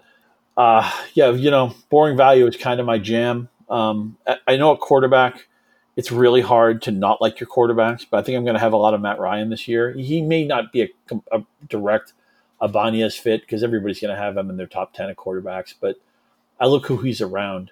You know, Baker Mayfield, there's a lot of buzz about them. Uh, people are going to be optimistic about what Rodgers will do in a new offense. I actually do love the Carson Wentz setup.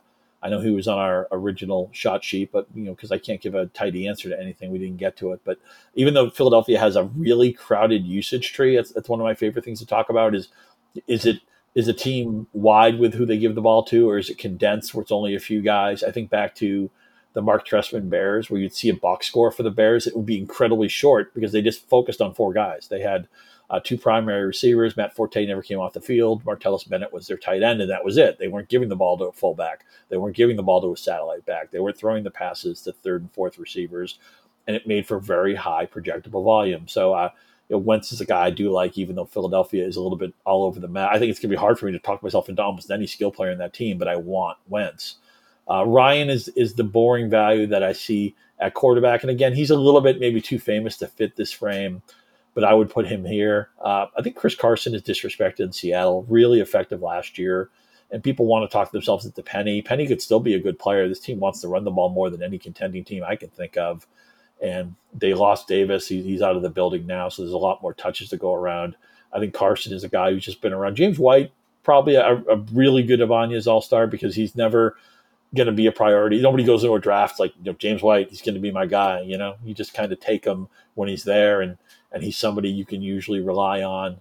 Uh, receivers, I think Marvin Jones might have some Ibanez juice. Last year, if you prorate what he does for a full season, he would have had a perfectly acceptable fantasy season. He just half the year he didn't play, and Matt Stafford was hurt for a decent chunk of the season. Now Stafford's still dealing with some stuff off the field, that that might make him his focus. He's got some issues with his wife where she's not feeling well. She's uh, she's battling cancer. I want to say I don't know exactly the state of that, and I feel sorry to, to talk about it without having all the facts. I mean, Stafford's a really good guy, and um, I wish his family the best. But um, I still think he's a much better player than what he showed last year. I think Marvin Jones probably comes along for the ride. Austin Hooper probably hasn't been around long enough to be an Ibanez All Star, but I think he's going to be a great value at tight end just because the touchdowns haven't been there. But remember, they prioritize him as a two point option. And that to me shows latent touchdown upside. I, I, don't think Julio Jones has a 12, 13 touchdown season in him. I know Calvin Ridley got to 10 last year, but the percentage was really high. You think that might drop a little bit.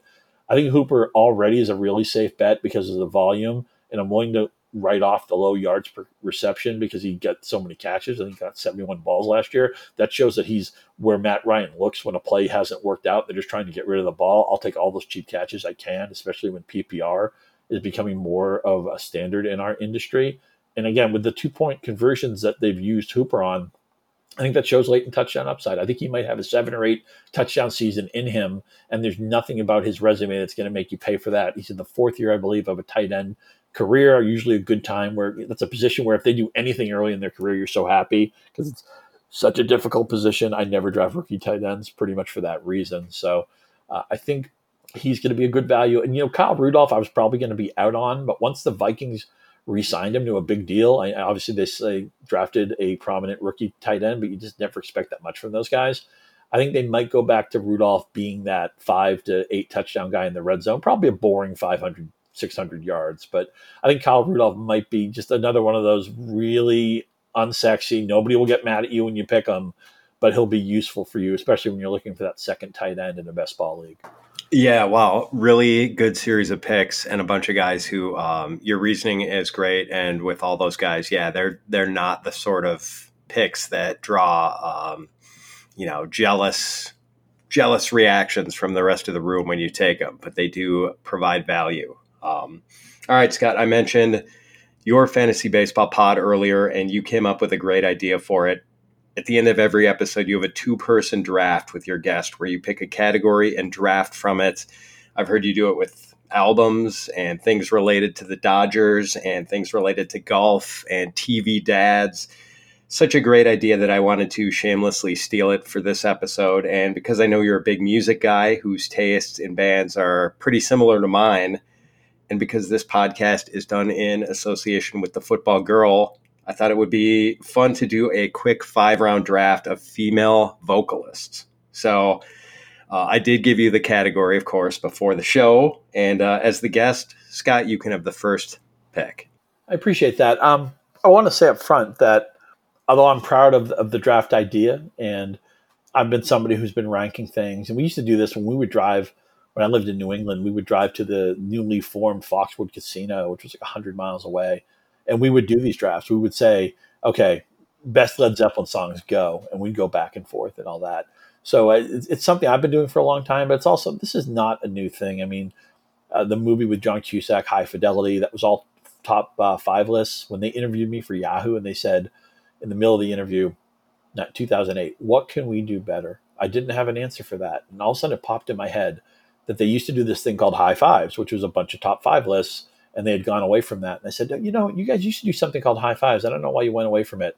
And the two people interviewing me looked at each other and they go, we love high fives. Yeah, we should bring that back. And I thought, wow, I don't know where that answer came from, but it's a sincere one. Um, there are other people who do these types of drafts. Uh, Joe Posnanski and Michael Schur do one on their podcast. You know, I'm sure some people probably hear my thing and they think I'm ripping those guys off. I mean, I think top five lists and ranking things and going back and forth, I think it kind of belongs to everybody. But I just want to acknowledge I'm not the only person in this sphere, and I don't want to act like I'm, you know, Neil Armstrong landing on the moon, throwing a flag down. So uh, much props to other people who are in this space, and I just think it's fun. Uh, I get a lot of good feedback on the drafts. A couple of the people I've drafted with have come up with their own ideas. Fred Zinkie came up with the idea to draft all-time Freds. That was a lot of fun. I mean, that's the whole point is to have fun with these things. So, um, so I don't keep this podcast going to three hours because I can't give any succinct answer. Let me try to get to my picks here. My first pick and look, I'm, I'm going to try to pick my team. This is not meant to be the draft that everybody would use. I'm, I'm not trying to win the Mel Kiper, you know, post draft, you know, A plus grade here. I'm, I'm trying to pick a team that fits the scheme I want to run. So my first pick is going to be Amy Winehouse. I think back in Back to Black is an incredible self-aware album about somebody who's unhappy and spiraling out of control, and so it's a part of it is you know we're picking vocalists, but I mean I, I can't separate the fact that she's an amazing songwriter and so honest in what she does and just her delivery, her voice, her ability to to belt out such a range. I'm still blown away by Amy Winehouse. I found her music highly ironic even before what ultimately happened, and now that she's gone, and I weep for the songs we're never going to hear from Amy Winehouse. I just thought she was an extraordinary talent, and uh, I want her on my team round one. Yeah, I have this great memory of uh, we were in St. Andrews in 2008 on a golf trip and had played a, a, real early round. And we were sitting in the Jigger Inn, which is adjacent to the road hole at the old course. And uh, just day drinking and playing cards and enjoying the day. And this already uh, would have been the best day of my life, but go ahead. Yeah, it was a pretty good day. And the uh, young bartender puts on uh, Back to Black and I could not think of a better day drinking in Scotland album than that. I mean, it's just she was such a throwback too with that style, that that soul and jazz sound that she did so well. Uh, I agree. I, I, you know, feel bad about the music we didn't get from her, and I think Scott that uh, Tuesday is actually the eighth anniversary of her death. Death, and it's hard to believe she's been gone that long. I know. I know. Um, all right, I've got to go. By the way, I know I know we had preemptively talked about maybe doing a little British Open discussion, but I'm a I'm a huge golf fan, and I um, I've always wanted to make that European golf trip. Haven't done it. I'm not sure if it will get crossed off my bucket list.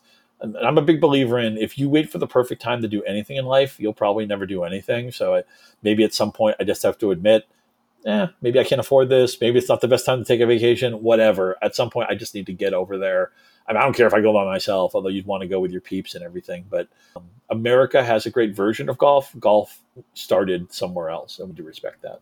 Yeah, I hope you can make it happen, man. Golf and and Scott in Scotland and and St Andrews in particular is just very. we should special. play around together at some point. I, I would really oh, like that too. We have to make that happen. Absolutely. Um, all right, for my first round pick, I, I think I have to go with the you know, there are only a handful of vocalists who can just like make give me goosebumps with their voice. And so I've got to go with one who can, and that is Sinead O'Connor. Uh, I think she just has the absolute best voice of any female singer, uh, such incredible range. And just, I remember the impact of The Lion and the Cobra when that came out in 87. And, uh, you know, Mandinka was a, a her big single I Want Your Hands on Me was a big song for her on that one. Um, she even did a reggae album in the mid 2000s called Throw Down Your Arms that I really like. You know, an, an Irish woman singing reggae. You'd think that would could never possibly work, but it does. Um, so I'm going with Sinead. Kind of a interesting personal side to her, but uh, as far as just the pure voice, like I can't pick anyone else. It's a great pick. Uh, I'm embarrassed to say four, five, six, seven. I have ten people on my quote unquote board. They're not necessarily ranked in any specific order, although I, I knew Amy Winehouse was going to be my first pick. But I don't have Sinead O'Connor on my list. But because we're on this of the same age, I grew up. I was raised on rock and roll as a high schooler, and then alternative rock as a college person. So I was very well versed in Sinead's two really big albums, and I think people a generation or so after us may not realize just how gigantic a star she was at the time. And you know, kind of her watershed social moment was when she was on Saturday Night Live and she controversially ripped the picture of the Pope, and you know she was not afraid to take stances, uh, some of which uh, she regretted later in her life. But at one point, she was just a gigantic star. She was I don't know if she ever won the Rolling Stone Artist of the Year. I don't really necessarily care about awards like that, but she was capable of winning something like that. That's how big of a star she was and her range. I, I, remember my roommate in college, David Mears, talking about the first time he heard Sinead. He's like, "This chick has balls." I don't know how else to say it. I don't. I don't know if I can say that on your podcast, but um, she had a lot of nerve. You would say, you know, she had the nerve of a burglar. You might say. Um, put herself out there with stances. Still has a lot of songs I listen to today, and I don't really know what went wrong. I know she had some some personal problems, some emotional problems. She wasn't really happy with her life at one point. I mean, who really is? I mean, we're all battling that on some level, but Um, so I don't really know why her career maybe didn't have the arc that would have been nice to have because I, I feel like she could have easily by now had 10, 12, 14 albums and we'd be drafting Sinead O'Connor albums. I mean, you can't really do that. She doesn't have the resume for that. But her peak was very, very high. I think that's an excellent pick. And I'm embarrassed that I didn't have her on my board because there's a time in my life where I was a huge Sinead Again, this is going to speak to my respect for her as much as a musician as it is for her actual voice. But and at, at one point, I was thinking maybe I shouldn't draft her, but and I thought, wait a minute, she's got all the pitches. Um, I've mentioned her on my own podcast. Chrissie Hynde, lead singer of the Pretenders. Uh, she's a punk rocker. She's a straight rocker. She's a, a pop singer. Um, she can be threatening. She can be vulnerable. Um, she can break my heart. She, I mean, she has so many different pitches. I have so much respect for that band, and um, I don't know. The Pretenders have meant. I have a lot of music in my in my music player, and there's stuff that I always listen to, and stuff that I sometimes skip, and sometimes there's stuff that I skip a lot and wonder why it's even in my music player to begin with. Not only do I never skip the Pretender songs, I often play them multiple times in a row. That's how great of a song Talk of the Town is. That's how great of a song Message of Love is. That entire first album grabs you by the throat. And uh, again, you know, they're punk, they're rock, they're pop. Uh, they have accessible, tidy songs. They have longer songs that are more ambitious. And just about every emotion I can have as a human being, I feel like Chrissie Hynde has tapped into at some point, and mostly, you know, it's overall because of her musicianship, but I mean, certainly her voice plays into that. So, I got to have Chrissie Hynde on my team. She has such an interesting backstory where she comes from Akron, Ohio, and I think she was in a band with Mark Mothersbaugh of Devo while she was a student at Kent State, and but then she spends like all this time in the years after college, after she dropped out in London, and she's like trying to hook up with a band, and like all these things keep falling through on her, and um, I think at one point she was almost going to marry Sid Vicious so she could stay over in England or something like that and extend her visa. And, uh, you know, she was in the band that later became The Damned and she got kicked out right before they took off. And I think she was right before The Clash formed. She was maybe going to start some sort of band with Mick Jones. And I wonder how the course of music history would have changed if that would have happened because Number one, we get no Clash and no Pretenders. I'm sure a Mick Jones, Chrissie Hynde project would have been awesome, but man, it's just uh, amazing to think what could have been. All right, for me, number two, I've got to go with Stevie Nicks. Kind of a chalk pick um, for someone who grew up in rock, but just such a distinctive voice. I mean, I think to me, peak Fleetwood Mac. Maybe you would pick a different song, Scott, but I got to go with Rhiannon and you know that's all Stevie's voice and Lindsey Buckingham's guitar. And I just I even remember what a hit Bella Donna, her first solo album, was back in the early '80s with, um, um, oh man, what was the name of the song? White, it's not White Winged Dove. Uh, Edge of Seventeen, maybe. Oh, thank you, Edge of Seventeen. I was just completely drawing a blank. Huge hit. What a great title, too, by the way. Yeah, the the stop dragging my heart around duet with Petty was fantastic. Um, so yeah, I'm going with Stevie Nicks is kind of a chalk pick, but uh, she's terrific. She's a great pick. Uh, she's on my board. The main reason why I probably wasn't going to pick Nicks, I put her on my board just just in case you took all the people I was going to pick ahead of her. It's just this one thing I can't get past, and it's really not a knock on Nicks. You don't necessarily have to choose sides, but to me, Mick, um, not Mick Fleetwood, to me, Lindsey Buckingham is the person in this band who speaks the most to me. The songs that are Buckingham songs are generally my favorite songs by Fleetwood Mac, although obviously uh, Rhiannon's a, a killer. And they have so, I mean, Rumors still holds up as a watershed album, uh, really an A to Z album. I, think there, there's maybe one song on it that doesn't do anything for me, but you know, the rest of it is fantastic. But I think what really gets me going on that album is secondhand news the first song which is buckingham and then later go your own way which is buckingham. And that album is you know a bunch of people breaking up doing drugs mad at each other. You can almost visually see them flipping each other off the whole album.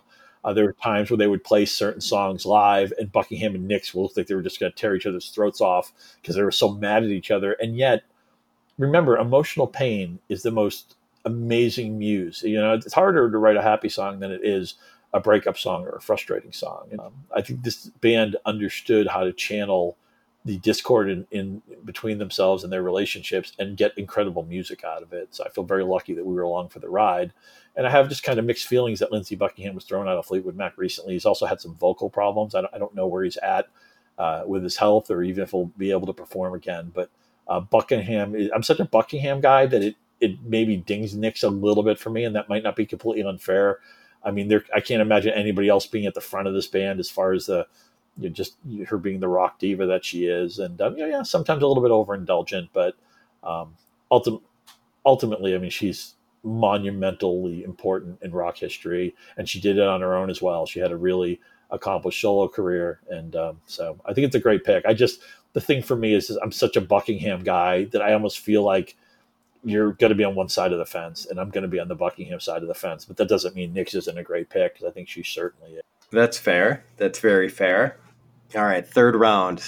Wow, this is hard. Um, I have a lot of different people I could pick. Yeah, I'm going to take Dionne Warwick. Going back a generation, she speaks to, and, and this is the musician Dionne Warwick, not the, not the person who wants to sell you psychic friends help at uh, at 2 a.m. on the inf- infomercial networks. But there's something to be said for a perfectly constructed pop song. You mentioned the Clash earlier and sometimes I hear the song Train in Vain, which is a song I never really thought about that much. And then one day I realized just how perfect it was and how there was no wasted space in it. And uh, Dionne Warwick has a lot of songs like that. And, you know, her work with Burt Bacharach and, and some of the musicians she worked with, I, I just feel like she hit the right notes. I, I find her music very relaxing. The catalog of it is gigantic. I, I love so many pop songs from the 60s and 70s. I love a ton of AM rock too, by the way. Like Brandy comes on by um, Looking Glass. I'm always in. One time my friend did the karaoke. I thought it was a great choice. Illinois guy. But um, there's a lot of people here I could pick. Uh, I'm going to feel bad for some of the people I don't pick. But Dionne Warwick, because she symbolizes, I mean, obviously an unbelievably crystal voice, but you know, I just love the work she did with, with Burt Bacharach, one of the greatest songwriters we've ever seen. When Dionne Warwick comes up on my player, I play it uh, when I'm trying to get work done or write or get into a good mood or relaxed mood. Her music always works for me. Uh, I could have picked a lot of other people who are contemporaries of hers, and, and, I probably won't pick them just in the interest of diversity.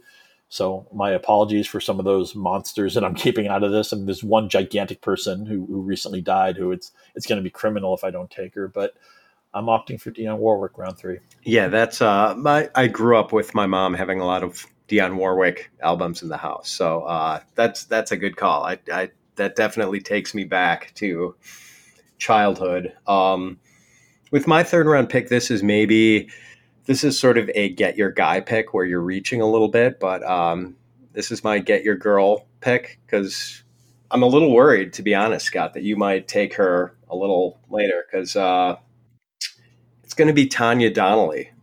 Oh God. I have just played this draft. I've lost. I don't know if people grade these things. Just a voice that I wasn't sure that you were a Donelly person. Oh, this this is such a miscalculation no. on my part.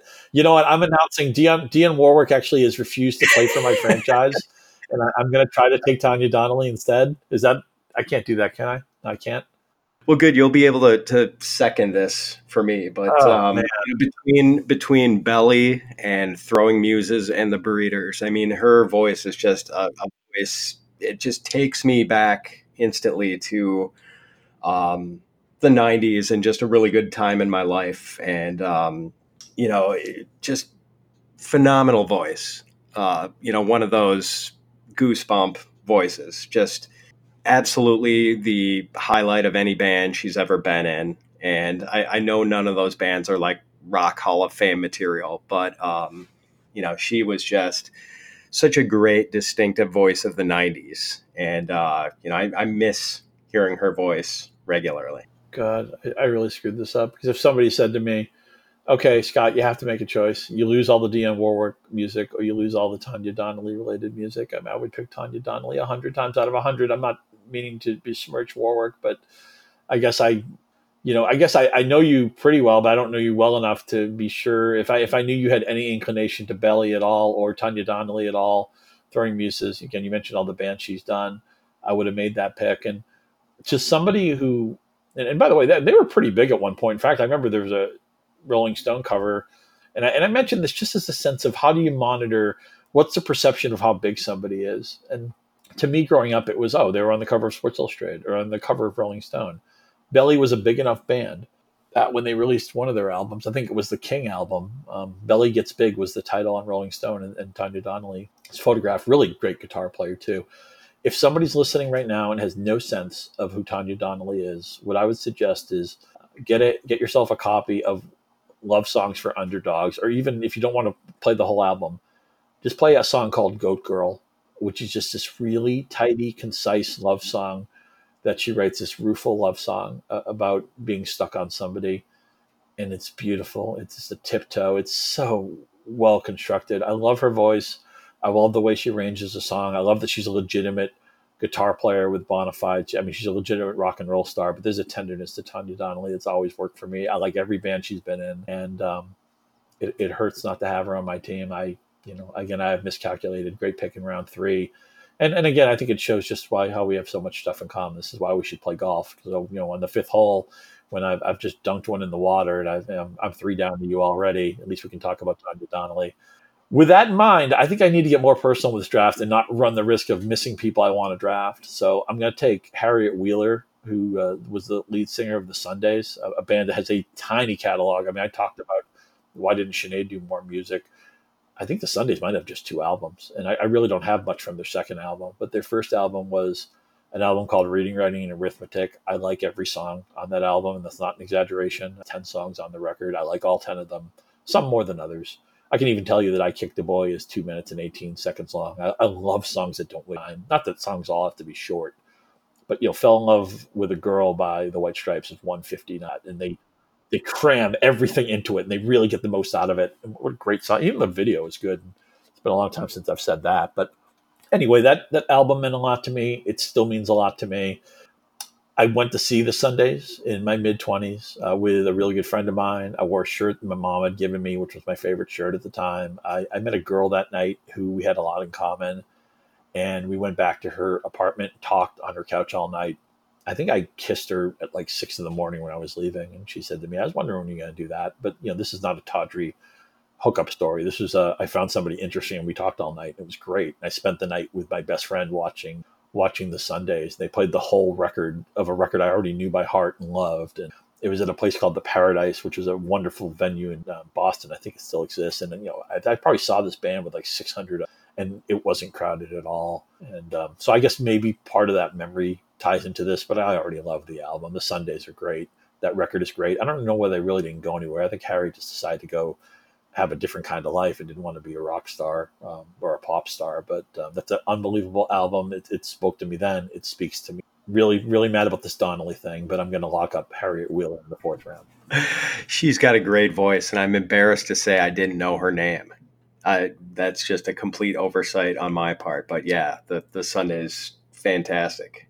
Um, let's see. I've I've already got uh, one Irish lass on the roster. I think I have to add another. Uh, uh-huh. rest in peace, Dolores O'Riordan. Peace, Dolores O'Riordan. Yeah, uh, just another incredible voice. The Cranberries. Um, boy, I keep going back to the 1990s, but uh, also another band that sort of evokes a, a, certain period in time for me. And um, you know, I, I do think that's kind of music's gift to us, the way it can transport us back to great times in our lives. And uh, Dolores O'Riordan and the Cranberries really do that for me. Um, she died, what was it, two years ago? But um, yeah, which too bad. Um, you know, as with so many musicians, apparently sort of troubled and, and might have had some uh, substance issues and, and just, you know, a shame. But uh, the Cranberries made some really good music back in that era. Yeah, it's funny if if you go to one of the ag- one of the music aggregators where they say if you like this band, you might like this band. I would say if you plugged in Sinead O'Connor and you plugged in the Sundays, you know, the Cranberries would probably be the next band that gets spit out. And, you know, they're contemporaries and they have some overlap in there. I think that's a great pick. It, gone too soon. I mean, she she died in her um her mid forties. You know, had more to contribute. And man, talk about range you know. And when I hear the song, when you hear the song "Dreams," which was one of their bigger radio hits from that, everybody else is doing it, so why can't we? What a, great album title too. It's kind of clunky and awkward, but I still think it's a great album title. The song is is um is talking about some difficult choices in your life and where you are with some certain things, but it sounds so pleasant because it's arranged so well and she has such a great voice.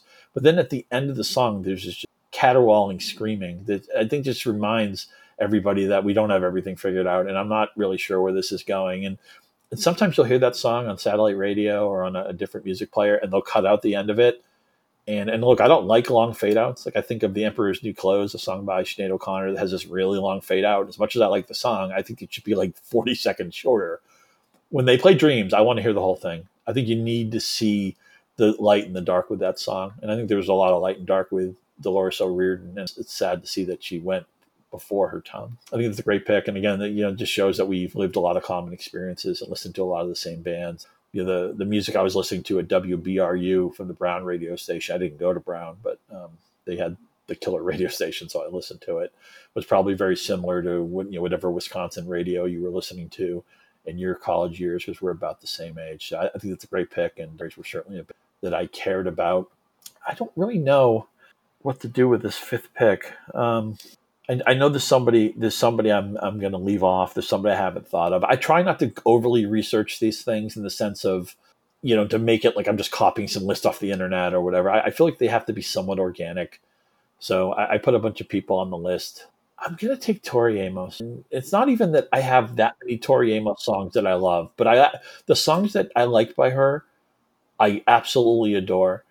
And every time I listen to Silent All These Years, which is a song that has to be listened to from the beginning to the end. You you don't pick up Silent All These Years in the you have to listen to it all the way, and you have to struggle with it, and you have to feel what she's feeling, and the pain, and the nuance, and the optimism and the things that you're scared about. There's just so much going on in that song. And the fact that she pulls it off and her voice conveys so many emotions and uncertainty and being scared and, and being hopeful and I don't know. She's she's amazing. She's an and again. It's not that every Tori Amos song works for me. I don't have her entire catalog. There's some of her popular songs don't work for me, but um, just even even on Silent all these years alone, there's a handful of other songs by her I like a lot. But somebody who can create a song like that and can release that many emotions in the world and do so much that she does in that song, I'm blown away.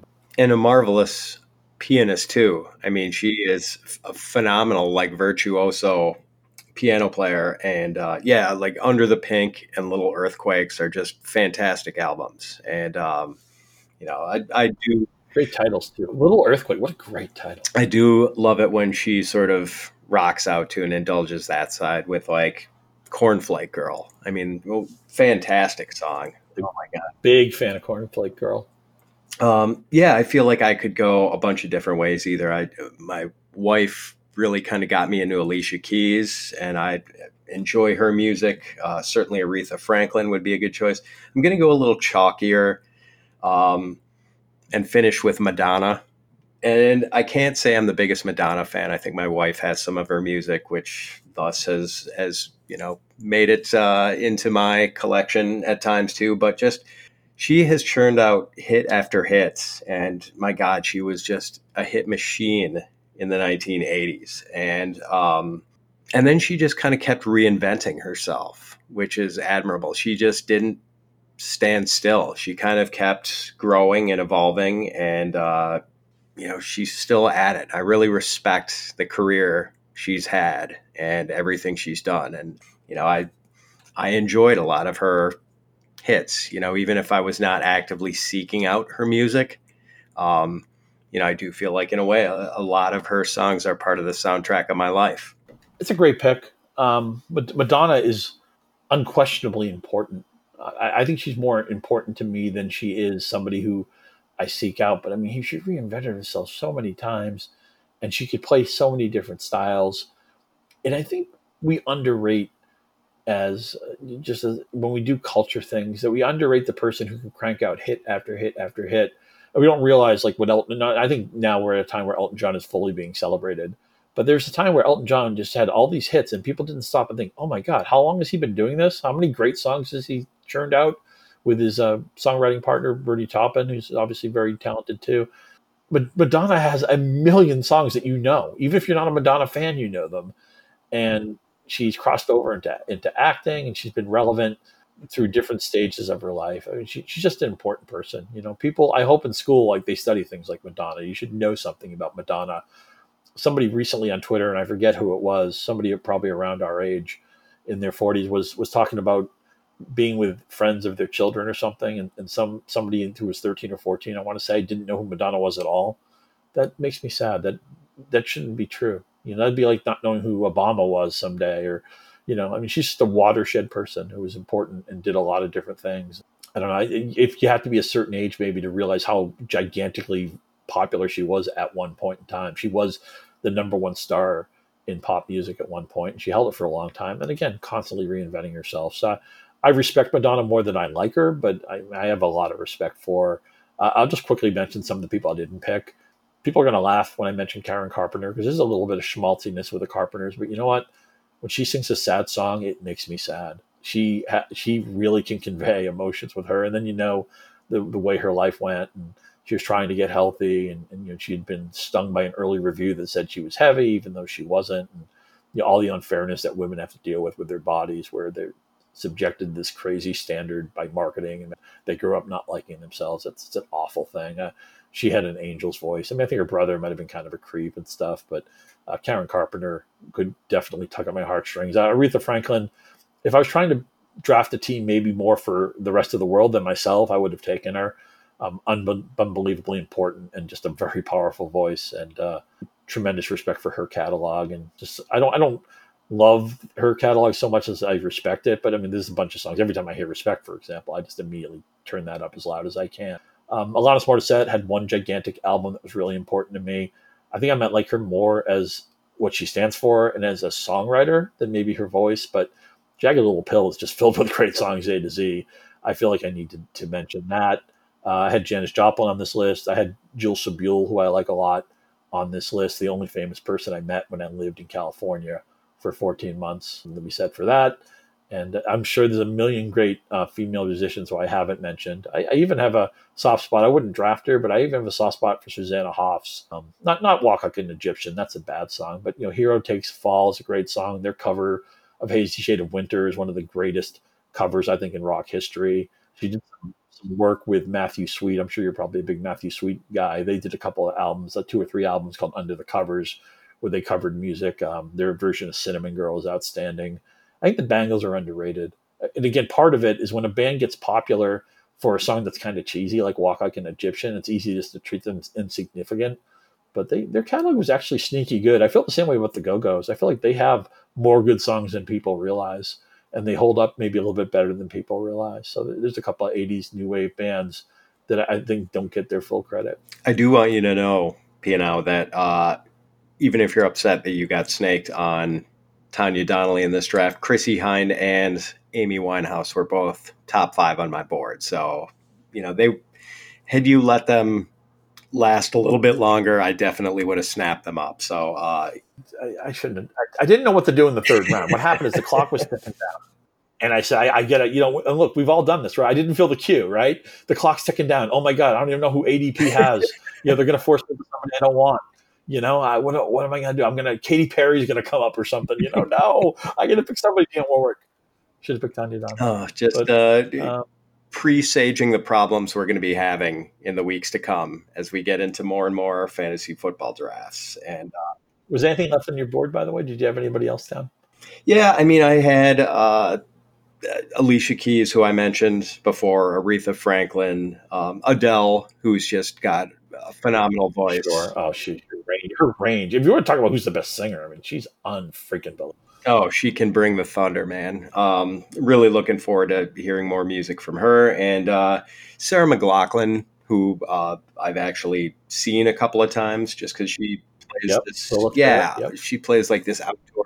Fumbling Towards Ecstasy is a great record. I still like most of the songs on it. Yeah, that's really good. Surfacing is pretty good. Um, yeah, just a terrific voice. So yeah, had had we gone ten rounds, I think those would have been names that would have been brought up.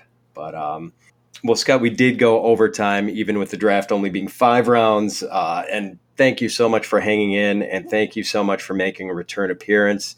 Uh, when I decided it was time to circle back to some of the people I'd had on earlier, my thoughts immediately turned to you. I always enjoy our interactions, and uh, I'm grateful we have gotten to be friends in recent years, even if we haven't met in person yet. And that is something I hope to remedy very soon, and hopefully over a round of golf. Yeah, sounds great to me. I'm right back at you. Um, the next time there's some sort of Chicago related event for the fantasy, I'm going to really try. I mean, there's people I just haven't met yet that I feel like I should have in person, like you, like Evan Silva.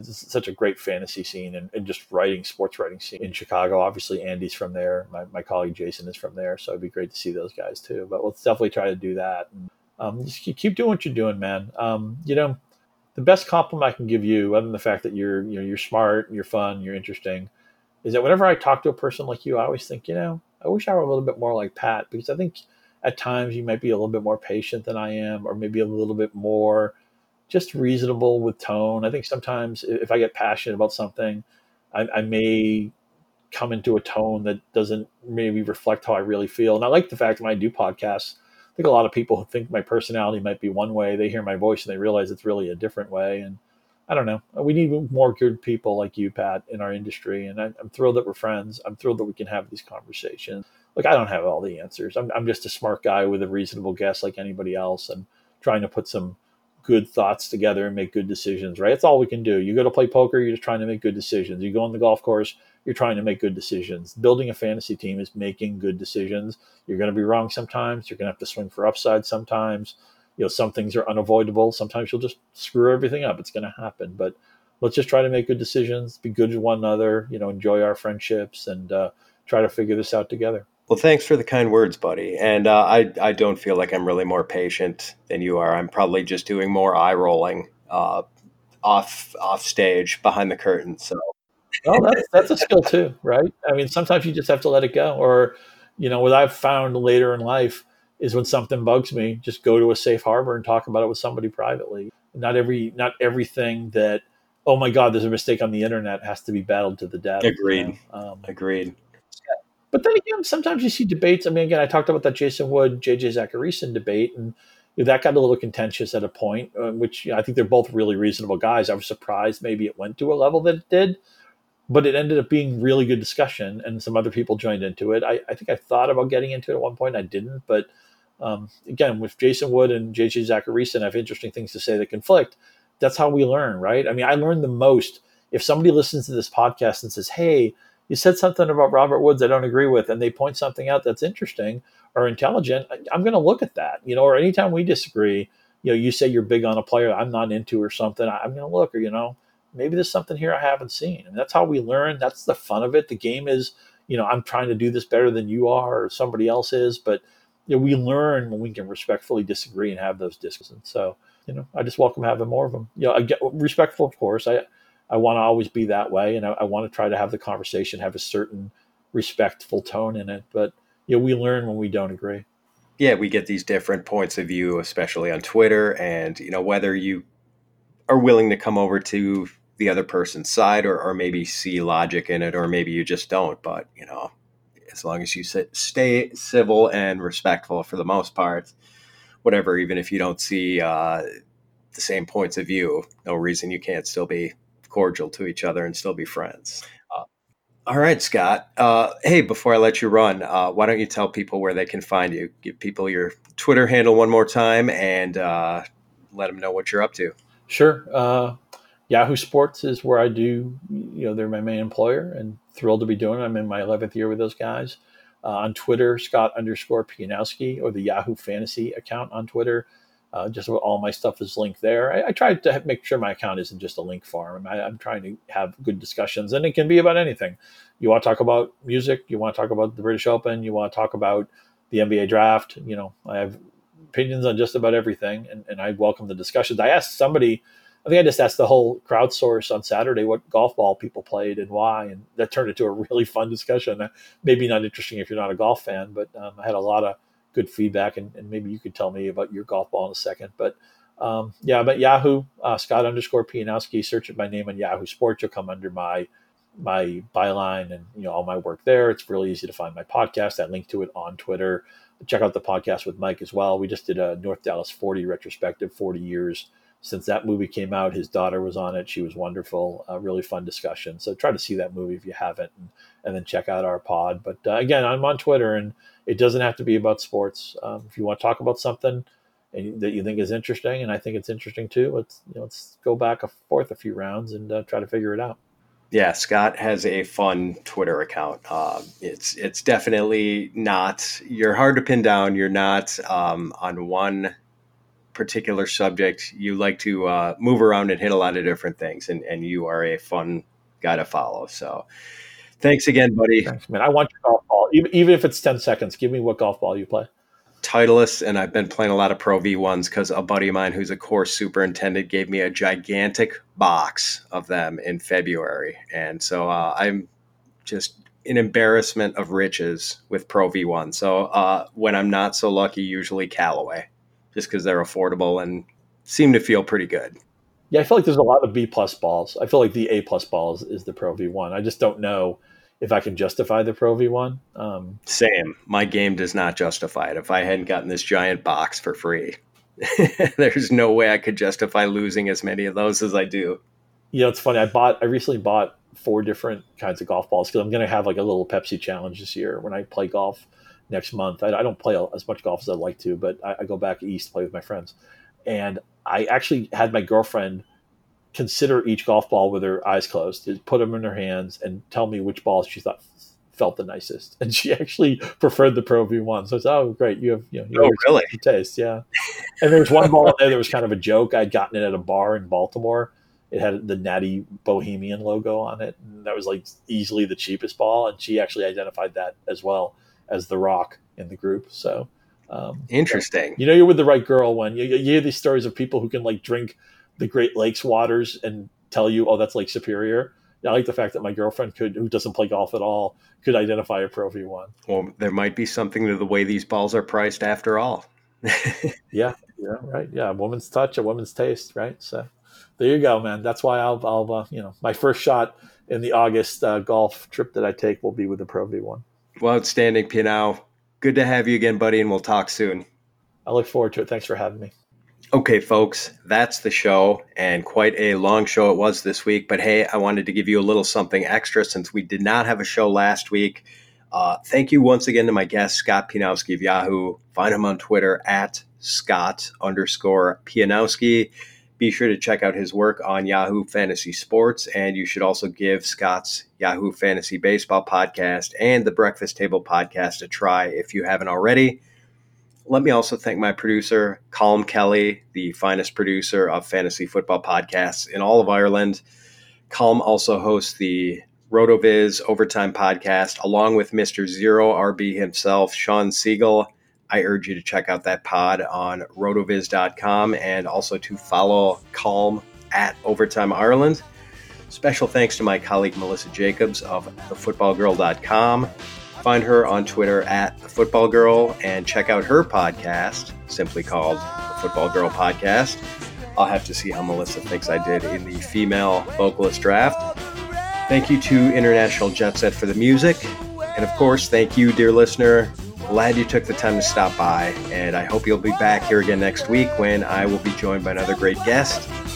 Farewell, amigos. See you next week.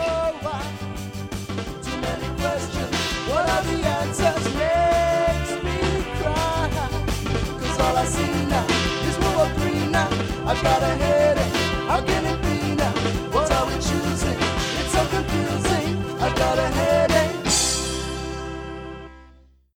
Get on Team Shaq with WynnBET. We're playing parlays, boosting odds, and laying the wildest prop bets.